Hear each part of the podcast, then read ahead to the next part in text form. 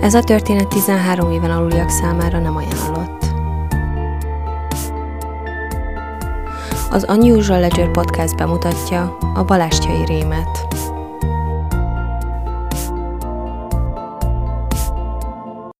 Szabó Zoltán sorozatgyilkos közkeletű megnevezésével a Balástjai Rém. Szabó pénzszerzés céljából gyilkolt nőket, négy ember megöléséért ítélték el, ő maga viszont öt gyilkosságot vallott be. Szabó az alföldi tanyavilág egyik földműves családjába született 1968-ban. Fiatal korától kezdve tanyán élt. Az általános iskola 8 osztályának elvégzése után nem tanult tovább. Édesapja korán meghalt, a tanyán vele együtt élő testvére öngyilkosságot követett el. Szabó a gyilkosságok elkövetésekor már büntetett előéletű volt, egy 60 éves nő megerőszakolásáért már korábban is elítélték. A férfi erőszakosan viselkedett élettársával is, aki emiatt megszakította vele a kapcsolatot. Szabó ezután földművesként és alkalmi munkákból élt egyedül a tanyáján. Nem csak alkalmi munkákat végzett, de maga is részt vett a tanyavilág sajátos munkaszervezésének bonyolításában, a mezőgazdasági szezon munkák idejére Romániából érkező idénymunkások számára munkát és szállást kerített a környéken. Az 1990-es évek második felében Balástyán fellendült a forgalom. A jugoszláviai polgárháború véget értével a településen átvezető ötös úton pedig jelentősen megnövekedett a teherforgalom. Az országút növekvő forgalma vállalkozások és bűnözők mellett ügyeskedő kereskedőket és prostituáltakat is a településre vonzott. Részben ebből a körből kerültek ki Szabó áldozatai. Szabó első bizonyított áldozata egy presszóban dolgozó nő volt, akivel 1998. április 28-án ismerkedett meg. Szabó rábeszélte a nőt, hogy tartson vele a balástja külterületén lévő tanyára. Megérkezésük után az asszonyt egy nehéz tárgyal többször fejbe ütötte, súlyos fejsérülésekbe a nő sajnos belehalt. Szabó lemeztelenítette az áldozatát, majd a tanyától 50 méternyire egy gödröt amelybe a testet és a ruhákat elhelyezte.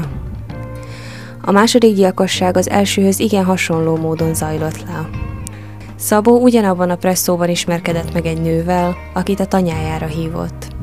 A tanyára érkezvén a nőt ugyanúgy egy nehéz tárgyal fejbeverte és nyakon ütötte. Az ütésekbe az áldozat belehalt. A testet az előzőekhez hasonlóan helyezte el, annyi különbséggel, hogy a második áldozatának a fejét később nem találták meg.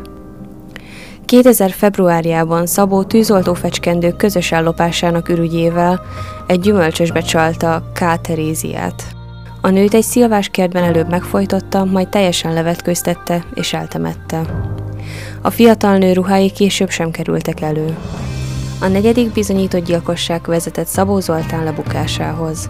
2001. augusztusában Szabó meggyőzte egy használt rádiótelefonok és adásvételével foglalkozó nőismerősét, hogy nagy mennyiségű telefont tud szerezni kedvező áron.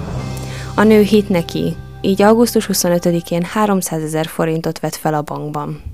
Szabó tanyájához motorozott, ahol a férfi őt is megfojtotta, és a tanyától nem messze elásta.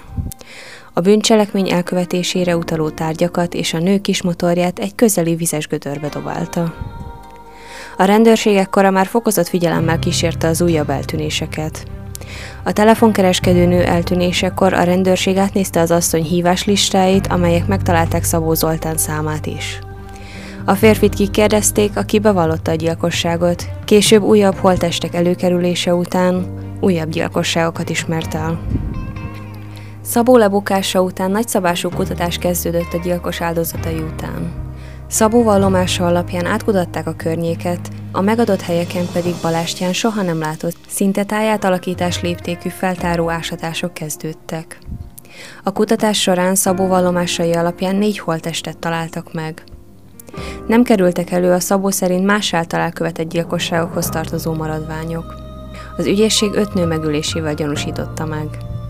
A férfit elsőfokon eljáró Csongrád megyei bíróság több emberen aljas indokból és nyereségvágyból elkövetett emberülésben találta bűnösnek, ezért 2003. novemberében életfogytig tartó börtönbüntetésre ítélték. 2004. szeptember 10-én a Szegedi Táblabíróság jogerősen életfogytiglani börtönbüntetésre ítélte. A táblabíróság nem látta bizonyítottnak, hogy Szabó gyilkosságaiban szerepet játszott volna szexuális aberrációja, ezért az ítéletben nem szerepel az erre utaló, idézőjelben másajas indokból kitétel. A tanya, ahol Szabó bűncselekményeit elkövette, 2015-ben még állt.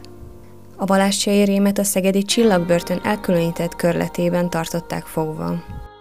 2016. december 5-én cellatársával együtt öngyilkos lett. Felakasztották magukat. Amikor megérkezett a hír, hogy a két rém ruhái segítségével felakasztották magukat, életüket már nem lehetett megmenteni.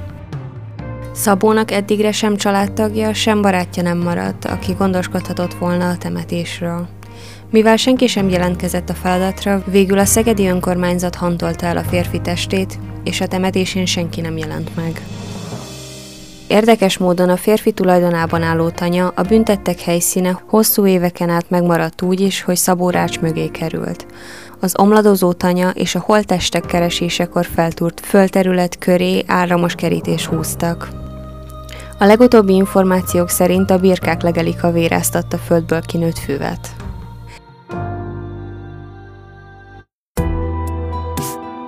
Köszönöm, hogy velem tartottatok ebben a részben is. Ha van valami creepy sztoritok, vagy szüleiteknek, nagyszüleiteknek, akkor küldjétek be az unusualadventurekukac gmail.com-ra.